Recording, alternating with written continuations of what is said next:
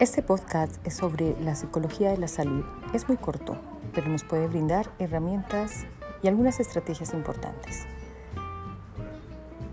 La primera de ellas forma parte de la comprensión de uno de los fenómenos más ocupantes hoy y es el estrés.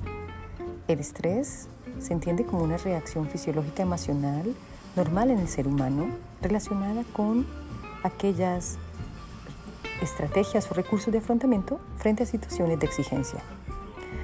Tenemos diestrés o eustrés. Diestrés forma parte de ese proceso de tensión, de malestar generado por exigencias de alto nivel.